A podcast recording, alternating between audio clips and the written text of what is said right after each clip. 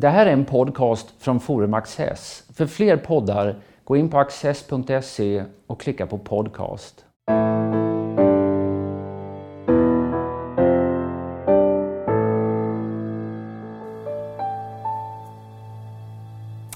Välkomna till Studio Access. Idag ska vi tala om något som väldigt många andra också talar om i dessa dagar, nämligen populism i politiken. Eh, och detta samtal ska jag föra tillsammans med Andreas Johansson Heinö som är filosofidoktor i statsvetenskap, förlagschef på Timbro som också har publicerat ett index över auktoritär populism och det är väl den vi är mest eh, intresserade av i det här tillfället. Just det. Donald Trump, auktoritär populist. Mycket bra exempel. Marine Le Pen, annan person som är i ropet, också auktoritär eh, populist.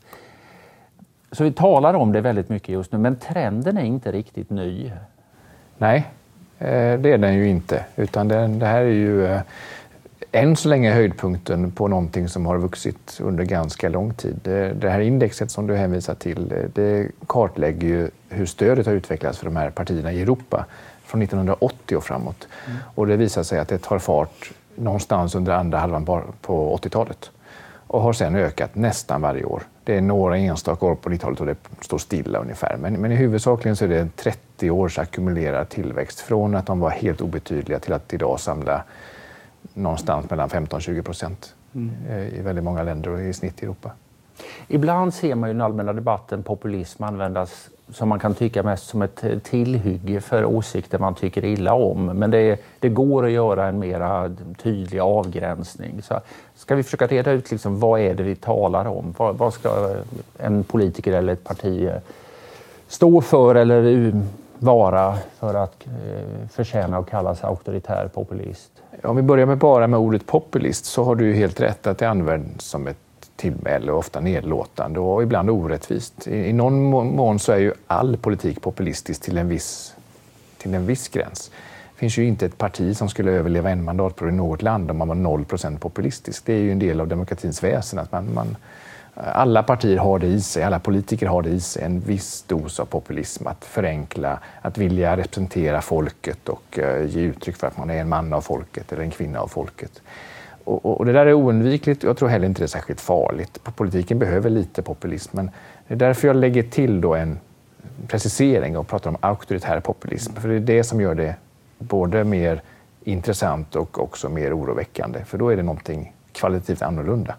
Eh, och det auktoritära, då, det är inte nödvändigtvis antidemokratiskt, men det är en annan syn på demokrati. Och ska man hitta en kärna i det så är det att för den auktoritära populismen så är demokrati enbart majoritetsstyre. Man reducerar någonting som i grunden är ganska komplext till en väldigt enkel sak. Det är att folkviljan ska genomdrivas. 51 procentens makt är det. Mm. Eh, men demokrati som vi förstår det och under ganska lång tid och som har varit förenande för den traditionella vänstern och högern i hela Europa och västvärlden, då är ju demokrati mycket mer än bara majoritetsstyre. Demokrati är maktdelning. Demokrati är olika former av begränsningar av folkviljan. Eh, demokrati är en uppsättning grundläggande rättigheter som inte folkviljan kan komma åt hur enkelt som helst. Minoritetsrättigheter, individuell äganderätt, personlig frihet. Det finns en massa sådana här saker som vi associerar med den liberala demokratin. Och det där har ofta inte auktoritära populister tålamod med. Det är en gemensam röd tråd i nästan all populism, att om de vill förenkla, ta genvägar, eh, gå fortare på att förverkliga folkviljan. Och det, I det finns det en auktoritär potential. Det är väldigt mycket den starka ledaren. Det är kraftfulla, snabba åtgärder. Man kan tänka sig att det där är vad populisterna skulle göra när de väl, om de kommer till makten. Så att säga. Men när populistpartierna är små och ynkliga i opinionen, tycker de fortfarande att det är rätt med, med att majoriteten bestämmer över dem bland annat? Jag uppfattar att det är en ganska stor kontinuitet vad man säger innan och efter man når någon form av maktposition. För det ska vi ha klart för oss att många av de här partierna har ju kommit till en maktposition nu. De sitter i regering i ett antal länder i Europa. Och mm. Du nämnde Trump som ett exempel på en person som, som nu har blivit vald till president i USA vars ideologi jag skulle klassificera i termer av just auktoritär populism. Eh, men någonting som komplicerar din fråga är ju att de här partierna som har funnits länge i Europa, de har ju gjort en egen ideologisk resa. Går vi tillbaka till deras ursprung på 80-talet, många av dem, då var de inte populister, då var de extremister. Eh, Marine Le Pen, Nationella fronten, när den bildas, den bildas ju som ett högerextremt parti mm. eh, och är ju helt avvisande till demokratin egentligen i början.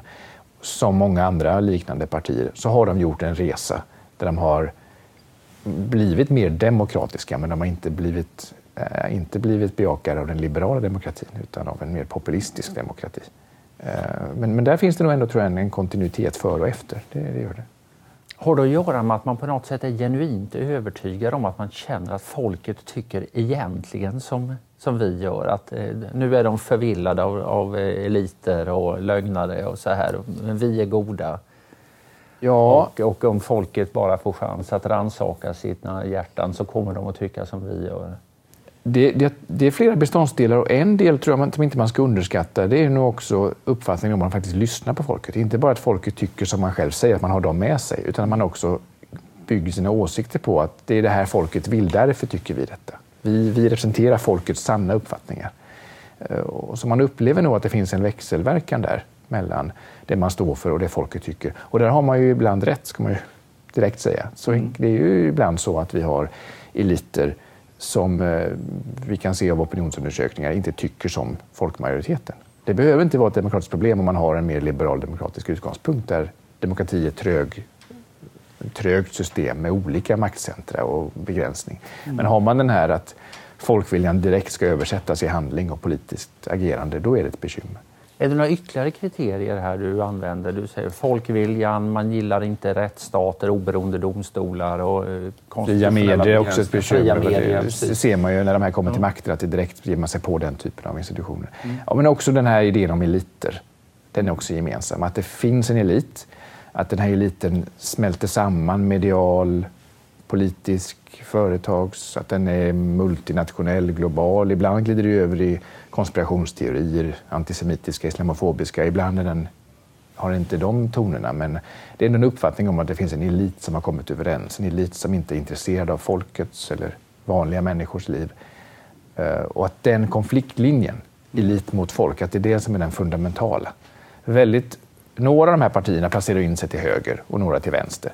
Eh, om vi nu beror på vad vi pratar om. Men, men ganska många undviker ju att klassificera sig själva i vänster-höger av den anledningen att de, de ser inte det som den primära dimensionen i politiken. Det här är viktigare. Eh, det andra kommer sen. Va? Man, där kan man vara pragmatisk och förnuftig och ja, den sortens ingångar snarare än ideologiska. Men i termer av en ideologisk kärna då är det snarare idén om, om folkstyre, folkvilja, elit mot folk. Hur har de etablerade partierna då, kristdemokratiska, socialdemokratiska, liberala partier, eh, kan man se något mönster i hur de har försökt försvara sig mot de här nya konkurrenterna och vilka som i så fall har lyckats och vilka som inte har lyckats? Mönstret tycker jag nog man kan se och där är den svenska utvecklingen ganska representativ. Eller snarare så kan man säga att den svenska utvecklingen är en lite försenad variant på vad man har sett i många andra länder. Det börjar med eh, en fas av vad vi kan kalla för negligering eller förnekande eller att man helt enkelt eh, vill, vill eh, undvika att ge de här partierna utrymme. Eh, och det kunde vi se i Sverige. Om vi säger 2006 som en startpunkt för då Sverigedemokraterna får 2,9 i riksdagsvalet, kommer in i många kommuner och plötsligt blir en maktfaktor eller ser en potentiell maktfaktor även på riksnivå. Då väljer man ju aktivt att de här ska vi inte debattera med. De här ska vi hålla borta från Ge dem inte en plats på arenan. Vi vet att det även förekom sådana diskussioner eh, på olika tidningsredaktioner. Har olika journalister vittnat om att vi, vi ska nog ligga lågt med hur mycket vi bevakar Sverigedemokraterna. Så där finns ett förhållningssätt som är att, eh, mm. om inte förneka, så åtminstone negligera. Och sen ersätts det av en isoleringsstrategi när de väl kommer in i riksdagen 2010. Mm. Nu är de här, men de ska till varje pris inte få politisk makt. Alltså så ska vi se till att vi på andra sätt försöker lösa de problem som vi har i en parlamentarisk demokrati där inte ett parti har majoritet. Det vill säga, vi gör långtgående uppgörelser över blockgränserna. Moderaterna till exempel, som valde den här strategin tydligt, väljer att överge sin egen migrationspolitik för att kunna få en migrationspolitisk överenskommelse med Miljöpartiet i syfte i första hand att stänga ute Sverigedemokraterna. Decemberöverenskommelsen är också ett sätt mm. att försöka hålla kvar vid det efter 2014. Hur isolerar man Sverigedemokraterna? Och sen märker man då att den strategin har inte heller funkat. Och då är man där man är i Sverige nu, det vill säga en tredje fas, man börjar konkurrera. Man säger nu ska vi ta de här frågorna på allvar. Nu ska vi ge bättre svar på samma frågor som väljarna ställer. Så den här, här resan med du från 2006, 2010 och senaste valet 2014, den, den känner man igen från andra europeiska länder också? Ja, det... Har, har, ja, Sverigedemokraterna ligger ju nu mellan 15 och 20 procent i mätningarna. Sånt där. Det får anses vara en stor framgång för dem. Har liksom den resan också sett likadan ut på andra håll? Det är nästan som det fanns någon sorts struktur här som man... Ja, alltså överlag så är den tillväxten ganska stabil. Och det, det är flera saker här. Det, det, ena, visst, det finns ju partier i den här kategorin som har dykt upp och försvunnit. Mm. Eh, då har de ofta ersatts av andra. Mm. Eh, så efterfrågan på den här typen av partier har ju visat sig bli starkare och starkare. Och så krävs det någon form av någorlunda välfungerande partistruktur för att fånga upp det, det mm. intresset. Eh, tillväxten har varit stabil och långsam. Och det tror jag också man måste komma ihåg att det här det har inte dykt upp över ett enskilt val utan man har byggt ofta underifrån. Sverigedemokraterna ser jag ganska mycket som en gräsrotsrörelse från början som växer lokalt på några orter och sen sprids därifrån och bygger upp egna Eh, institutioner nästan runt sig, eller eh, en infrastruktur som man sen kan, kan växa ifrån. Och det gör att de också är ganska stabila. Eh, enskilda partier tappar vid enskilda tillfällen, ofta när de får politiskt inflytande. Man kunde se i Österrike när Jörg Haiders parti kom in i regeringsställning 2000 hur det blev ett tapp i opinionen. Men det återhämtar man sen efter några år och nu är man på en rekordnivå. Mm. sen efter det. Så att det här att ta in partiet i värmen i någon mening och ge dem inflytande och ansvar och sånt, det är... Ja, det är det, det som återstår, sen är strategi nummer fyra. Ja. Man helt enkelt ger upp eh, och försöker den vägen eh, låta dem ta ansvar. Ja, det har ju funnits partier till vänster till exempel i, i Norge och Danmark som har likheter med det här och som har haft ganska svårt att eh, hänga kvar i, i eh, regeringar och eh, antingen fått väldigt mycket stryk eller sett sig tvungna att lämna. I Finland ja. också förresten. Ja. Och så, de kanske inte är auktoritära populister men i alla fall väldigt känsliga för folkopinioner. I Finland går det väl rätt dåligt nu för de här samfinländarna. Som ja, det är ju ett exempel på ett parti ja. som har tappat. Men nu är vi fortfarande under första mandatperioden. Mm. Och om man tar ett längre tidsperspektiv så är väl den bästa gissningen att de nog kommer repa sig från det också. Fremskrittspartiet tappade mycket direkt när man kom in i regering och sen tagit igen en del av det. Så, så eh,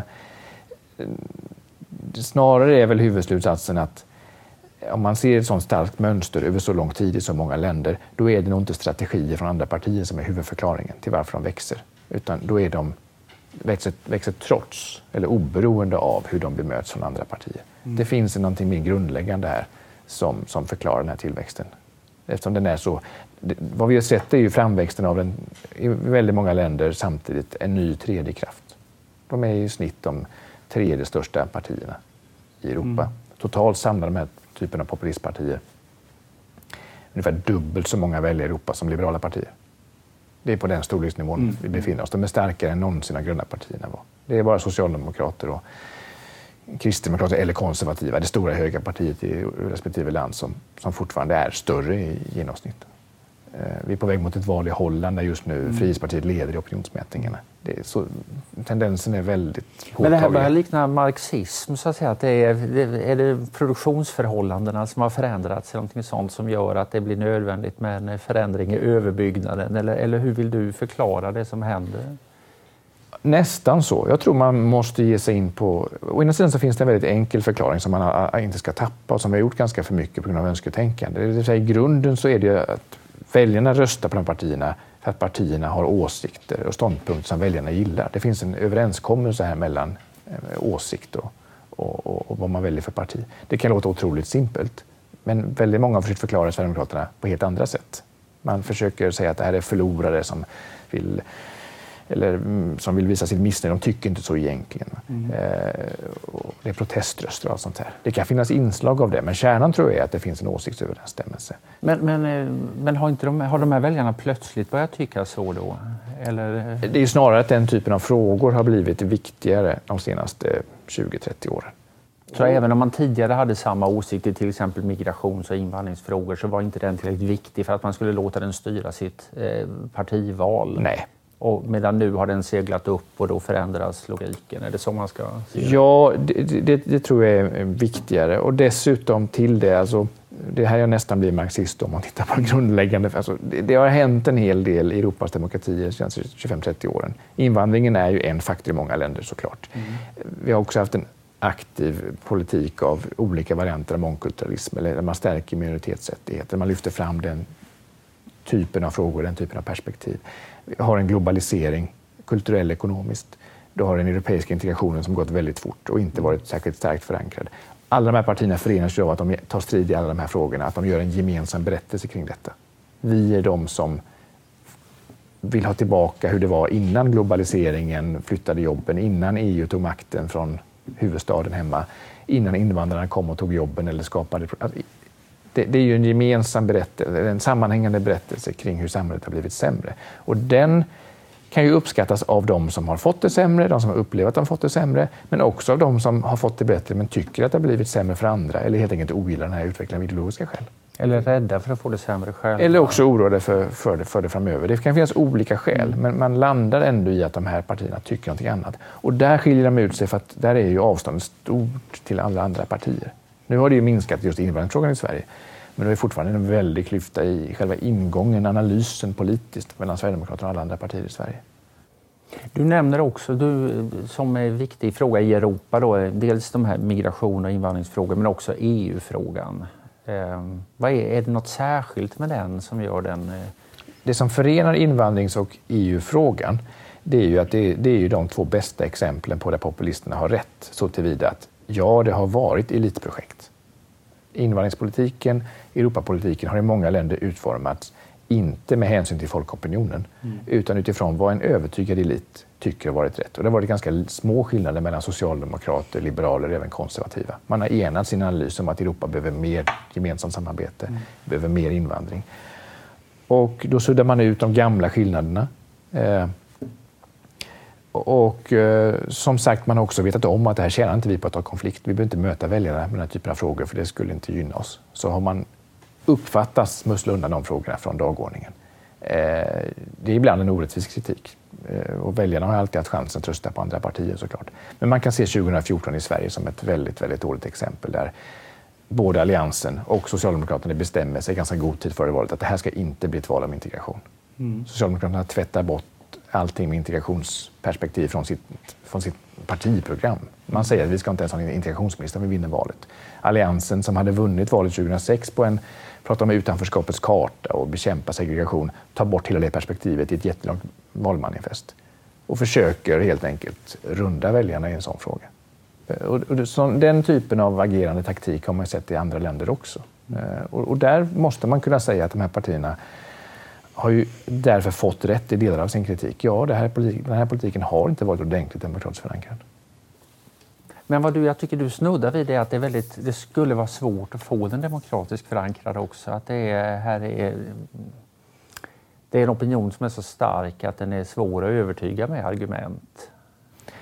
Både och. Tittar vi på just den svenska invandringsopinionen har den ändå över längre tid förändrats och blivit mer positiv. Mm. Eh, det finns generationsskillnader. Vi ser ju också en mobilisering i många länder nu för de som vill ha en mer liberal politik också som en, som en motrörelse mot, mot detta. Mm. Så, och det är lite en bristande självförtroende tror jag, hos många politiska eliter i Europa också nu, att man inte tror att det går att... Mm. Så det är många års försummelser som plötsligt ja, snarare, tas igen? På... Eh, snarare det. Och ingen, ingen, väldigt få av, tror ju att de här partierna står för några bra lösningar. Mm. Uh, och då bör man ju ändå ta kampen med dem, uh, även i en idédebatt. En, en eh, sak som du lyfter upp är att, att äm, även om de här partierna i vissa fall då har ganska äh, ja, program som är svårt att känna sympati för så har de i viss mening tagit vinden ur seglen för ännu värre ja. partier. Att det fanns en tid när, när den här extremismen inte var populistisk utan verkligen eh, totalitär? Eller? Precis. Går vi tillbaka till 80-talets början och egentligen hur det var hela vägen bak till, till efterkrigs, de första efterkrigsvalen mm. så fanns det ju alltid stort stöd i Europa för vänster och högerextrema partier. Framförallt vänsterextrema. I många länder så hade ju kommunistpartier 10, 15, ibland uppe på 20 procent. Mm. Och högerextrema partier hade ju, jag menar, fascisterna hade alltid starkt stöd i Italien. De hade stöd i Tyskland på 80-talet. Det finns flera exempel. Eh, och, och, de var ju på ett sätt ett mycket värre hot för att de, var ju, de ville ju rasera hela demokratin. De var ju, men de var lättare för att de var lättare att avgränsa. Alla visste var här slutar socialdemokratin, här börjar kommunismen. Här slutar kristdemokratin i Italien, här börjar fascismen. Och man tog ansvar för det. Det var ganska lätt att hålla rent för man, liksom den, den ideologiska skiljelinjen var så stark. Eh, den sortens extrempartier finns ju nästan inte kvar längre, de är väldigt marginaliserade. De auktoritära populisterna går ju inte att urskilja på samma sätt för att de är inte lika stora hot i den meningen att de vill rasera demokratin. De står för idéer som ibland är ganska förväxling, det är förväxling lika det som en mer demokratisk. Ja, men stämmer detta? För det, det, när man ser att eh, de kanske fungerar och, eh, när de kommer med på ett hörn i en regeringsbildning eller de fungerar som något parlamentariskt underlag. Men, men när de blir så stora att de verkligen lyckas ta makten på egen hand som har skett då i Ungern till exempel eller i, eh, i Polen nu nyligen. Ja, men då sätter de ju igång med ett program som man faktiskt ska vara rätt bekymrad över. Absolut, och det, det är inte poängen att det är tvärtom. Va? Men, men, men ta då Fidesz i Ungern, mm. som nu har haft från 2010 och framåt eh, lett regeringen genom många förändringar. Det partiet tillåts ju fortfarande ingå i den gemensamma kristdemokratiska gruppen i Europaparlamentet för att man uppfattas uppenbarligen av eh, moderater, kristdemokrater och deras kompisar i resten av Europa uppfattas ha gemensam i många andra frågor. Att man tillåts vara med. Så det var ju otänkbart att man skulle ha med ett fascistparti i en sån grupp mm. såklart. Mm. Och så, så, där är det svårare att säga var börjar och var slutar de här idéerna. Och en del av de här idéerna, det är ju det jag tycker är riktigt oroväckande med den auktoritära populismen, det är att den äter sig ju in även i en anständig vänster och höger ibland. Att man kan se hur man anpassar sig till, alltså, lyssna på hur Sarkozy pratade mm. nu inför sin primärvårdskampanj i Frankrike eh, till exempel. Va? Du menar att det är, ur ditt perspektiv det är rimligt att man, eh, de här populisterna har så att säga identifierat frågor som är i någon mening vanskötta utav de traditionella Ibland och en del av dem. Ja, precis. Men ibland av de traditionella makthavarpartierna. Men sen har de inga attraktiva lösningar att komma med utan då, är, ja, då, då kan man träda in. Men det, du menar att det är lätt att man kanar över och bara liksom eh, acceptera ja, även deras... Eh, ja, precis. Det blir en gråzon här. Det är ganska diff, diffust vad som är... Det kan man också se om ta, ta Trump, där det är ganska lätt att göra en lista på vilket sätt Trump ur varje anständigt demokratiskt perspektiv är en förolämpning. Eh, men det finns också del kritik mot Trump som ju egentligen är, ja, den är sakpolitisk, men den är inte eh, odemokratisk. Det vill säga, det så lät det mot George Bush också. Att mm. en vanlig genomsnittlig europeisk medborgare ogillar det som republikanerna står för i USA. Och den där skiljelinjen är ganska viktig att hålla isär. Eh, för det ena måste man stå ut med och det andra måste man verkligen försöka bekämpa. Mm. Eh, och det där är, det problemet har vi i Europa växande nu också. Mm. Men om du ser på, på de, eh, ja, de traditionella partierna i olika europeiska länder, finns det någonstans där man har mött den här utmaningen på ett bättre sätt eller mer framgångsrikt sätt än vad andra har gjort? Eh, det, om kriteriet är att de här partierna skulle om deras nedgång är kriteriet för framgång så är jag inte säker på att man kan säga det. För då har det ofta varit till till pris. Som du säger, man kan bekämpa extremism genom att man täcker upp med lite mer av auktoritär populism. Och det är naturligtvis bättre, det är the lesser of two evils va? Mm. I, i, i, i ett sådant perspektiv. Eh, och man kan också eh, i teorin möjligen bekämpa detta genom att traditionella kristdemokrater, konservativa, blir lite mer auktoritära i sin stil. Vad har vi vunnit då? Det är inte heller helt, helt givet. Jag, sen är det klart att det finns en skillnad. Jag tycker att, naturligtvis att CDU i Tyskland hanterar den här frågan bättre än vad jag tycker att Tories har gjort under Cameron och Theresa May. Eh, och det finns olika, i den franska högern är det lite olika linjer som företräds av de olika kandidaterna. Eh, så, så, det finns väl en varia, variation där eh, såklart. Men det är, det är väldigt svårt att peka fram något sånt där framgångsexempel som man tycker att man borde följa efter. Det blir någon sorts kodord lätt för invandringsfrågan det här med auktoritär populism. Ja, men det är inte bara det. Är inte bara det, det utan det är, utan det är också EU-frågan. Men det finns också en sån här till vänster. Yes. Vad, är, vad, vad driver den? till vänster finns det också en auktoritär populism och det, tror jag man måste ha klart för sig. Och de, naturligtvis finns det skillnader i vissa sak, sakpolitik. Den vänsterauktoritära populismen har inte det bagaget av att vilja bekämpa minoritetsrättigheter. Det är en viktig skillnad. Men den har samma grundläggande syn på folket mot eliten. Den har samma EU-fientlighet, samma misstänk kritik mot globaliseringen, mot frihandel. Den har eh, eh, samma svårigheter när den glider över i extremism som mycket av den här populismen också gör. Va? Eh, liksom, och val av eh, märkliga samarbetspartners internationellt med allt ifrån Ryssland till Venezuela eller vad det nu må vara. Eh, Rent analytiskt så är de studier jag har sett tyder snarare på att vänster, den vänsterauktoritära populismen drivs mer av ekonomiska faktorer. Den är huvudsakligen ett sydeuropeiskt fenomen, mm. inte bara men huvudsakligen. Och man kan se hur den ökar i de första valen efter finanskrisen. Mm. Eh, och den täcker upp ett missnöje med att den traditionella europeiska vänstern inte lyckas formulera svar på grundläggande ekonomiska frågor. Så den drivs mer av ekonomiska aspekter, mm. medan de till höger är då mer kanske identitetsrelaterade frågor som är, som är drivande. Får man antingen eller? Alltså har länder antingen högerpopulism, ja. stark högerpopulism eller stark vänsterpopulism? Ja, vissa länder lyckas göra både och. Ja, det var det. Men jag, vad jag for var lite efter att hur lustigt den kan låta verkar de ju ha rätt överlappande väljarkårer och kodorden och sånt här är också lite i det här valet i Mecklenburg-Vorpommern, nu den tyska delstaten, så tog ju det här alternativet för Deutschland, de tog över rätt mycket vänsterväljare. Eh, så att det, det, det många... vara en missnöjd grupp som ska säga antingen kan gå åt ena hållet eller andra hållet. Ganska. Eller inte rösta alls. Ja, eh, vilket ju också är en, en, faktor i många av de här fallen, att man har mobiliserat väljare som annars har stannat hemma och som nu hittar nu finns någonting för oss. Och det kan komma på höger eller vänsterkanten. Mm. Men det är någonting annat än de vanliga eliterna.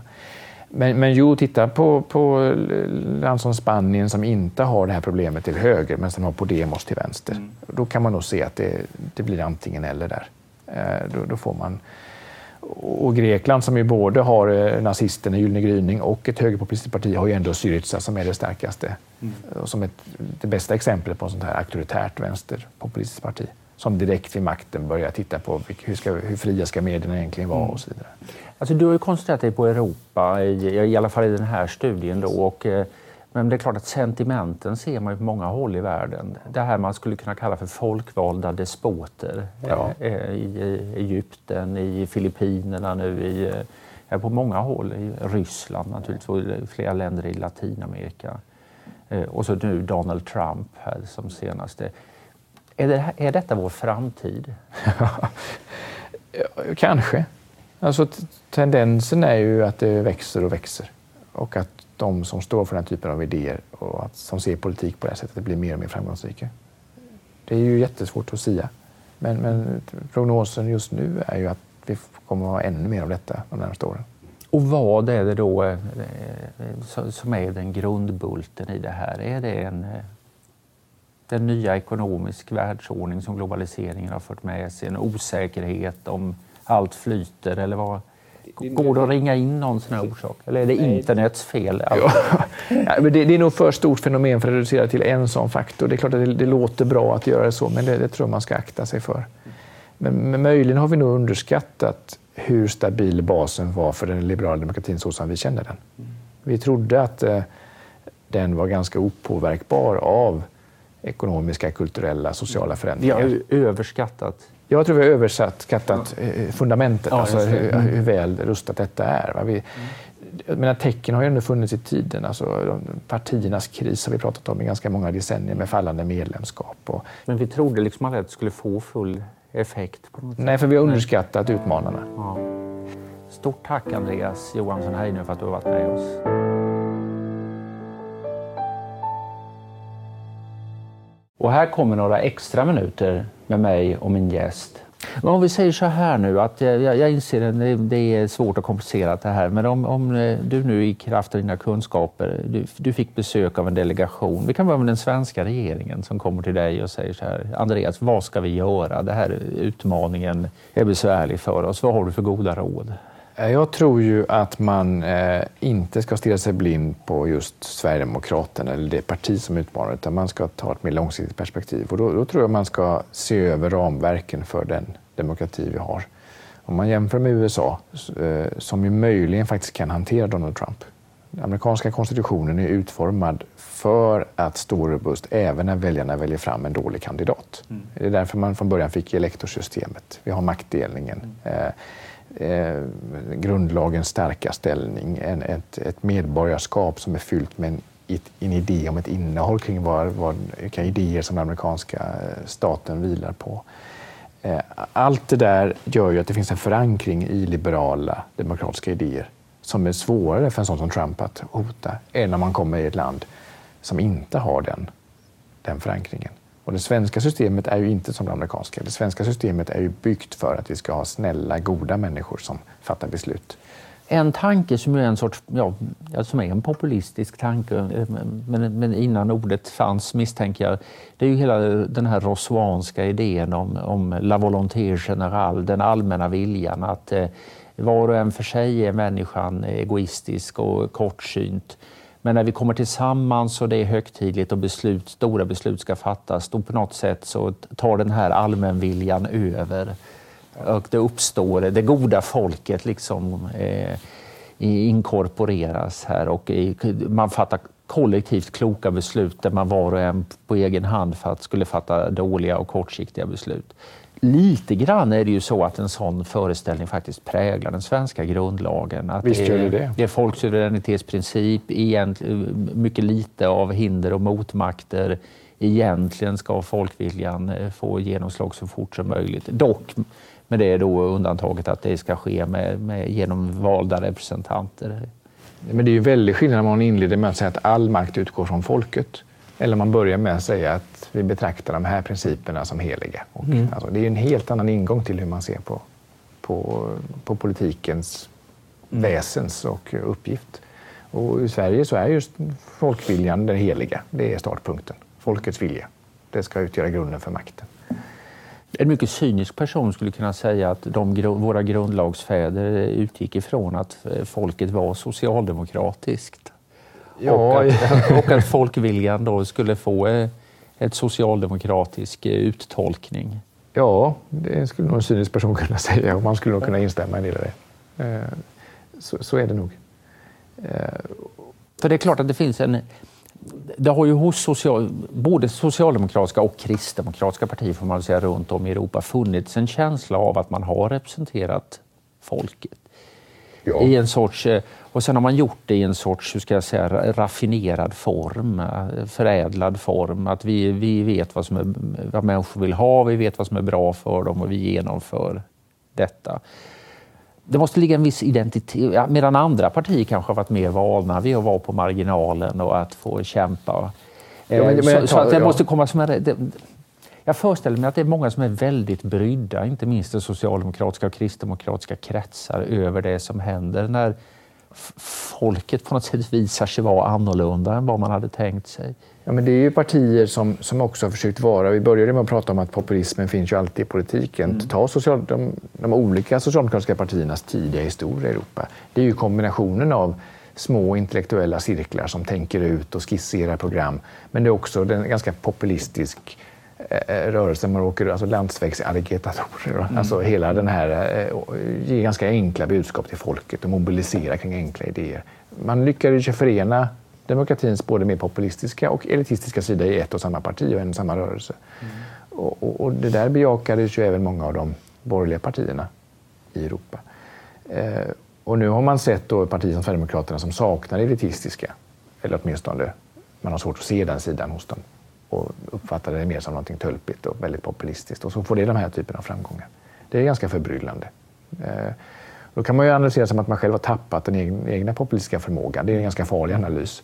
Eh, men, men, men balanspunkten där är ju inte helt, eh, helt given såklart var, det, var den är bäst. Men det är därför politiken måste vara större än partierna. Det är därför man inte kan bygga ett land kring ett parti. Man, man kan inte ha system utformade för att det måste bli en bra person eftersom makten blir så koncentrerad.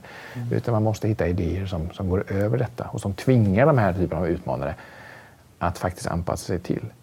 Och, om man ska se någonting, någonting positivt är ju, man borde titta på hur kommunisterna i Sverige förändrades över tid.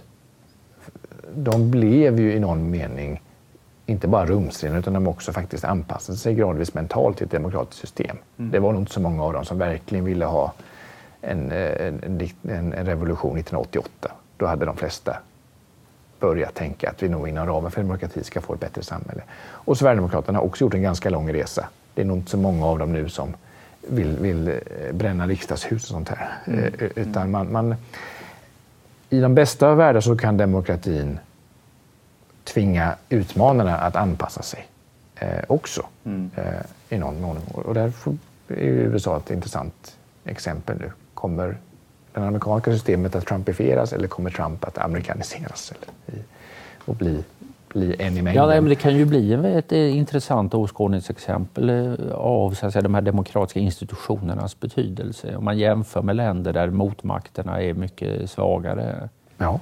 Eh, men som ändå är nominellt sett är demokratiska. Jag menar Ryssland eller Turkiet eller, så, eller Ungern för den delen, där det går att göra väldigt mycket väldigt fort. Ja, Ungern är ett exempel som också har gått i svensk riktning, ska man komma ihåg. Flera av de reformer som genomfördes av Orbán i början, som ju enhälligt fördömdes, det var ändå att göra den ungerska författningen mer lik den svenska. Att ha mindre maktdelning, mindre av eh, farthinder för, för dåliga beslut, att enklare kunna genomföra stora förändringar där ju Sverige skiljer ut sig ofta i ett jämförande perspektiv som ett land och det är enkelt att ändra även de grund, mest grundläggande lagar. Och där vi inte har de här, jag pratar om eh, synen på medborgarskapet och synen på en slags idé kring staten som finns i, inte bara i USA utan i Frankrike till exempel.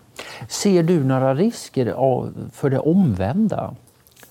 Att de eh, eliter som eh, har dominerat eh, samhällen under lång tid, att de nu upptäcker att folket inte uppför sig som det borde göra. Att man då får så att säga en lust att inskränka demokratin eller tygla demokratin uppifrån eh, på ett sätt som inte är eh, önskvärt. Den tendensen har man ju sett ett tag, åtminstone på EU-nivån. Man läxar upp folk som röstar fel i folkomröstningar och säger att det här, får vi, det här kan vi inte låta mm. bli så. Nu får vi gå vidare igen. Mm. Och, och, det har inte fallit så väl ut. Och sen tycker inte jag att varje, varje begränsning av demokratin i termer av folkviljans utsträckning är ju inte odemokratisk. För mig är ju demokrati en, en, en balans där mellan mm. folkvilja och grundläggande rättigheter och maktdelning och där man kanske ibland har blivit för mycket. Mm. Jag är till exempel ingen anhängare av folkomröstningar. Jag tror att det sällan är rätt metod för att lösa politiska problem. Nej, men man ska väl alltid, antingen ska man ha folkomröstningar jämt eller så ska man inte ha dem alls. Ja, då föredrar jag väl inte alls. I, ja, och i stora länder kanske man inte ska ha dem överhuvudtaget. Nej. Eh, så, och, och det skulle jag se positivt på, en sådan tendens där man säger att vi måste ta vårt ansvar som representativt valda mm. Eh, ledamöter här. Det är vårt jobb att fatta beslut som vi tror är bäst. Och sen, sen eh, får ni utvärdera oss i nästa val. Har vi gjort rätt eller fel? Ser du någon, eh, något hopp om liksom en vitalisering, eller finns det signaler om det, om, om just en vitaliserad konstitutionell debatt i, i den här populismens spår? Ja, jag önskar det, men jag tycker att det går trögt. Eh, jag tror inte vi har kommit dit. Och det, jag tycker det är lite märkligt, för när, när, alltså jag, jag, kunde se det till exempel i kritiken mot den ungerska utvecklingen. Mm. Då fanns det en principiellt grundad kritik av varför det var fel. Man kan se det i kritiken mot, mot Polen också. Men jag ser inte tillämpningen på det i, i Sverige, på det svenska samhället. Och jag ser det inte i så många andra fall heller. Det är ju väldigt, inom politiken är det ju väldigt eh, sällsynt med det här att man gör att man eh, Ja, man visar ett mycket större intresse för det principiella ställningstagandet när det överensstämmer även med ens eh, eh, åsikter i sak. Du inne, alltså det här med att göra, ta bort motmakter och, och sånt. I Italien ska ju ha folkomröstning i december. Och den handlar väl också egentligen om att göra det lättare för regeringen att driva igenom sin beslut, eh, sina beslut, ja. göra den mer beslutspotent. Ja. Och det kan man för all del eh, önska när man ser hur den italienska utvecklingen eh, har varit under lång tid.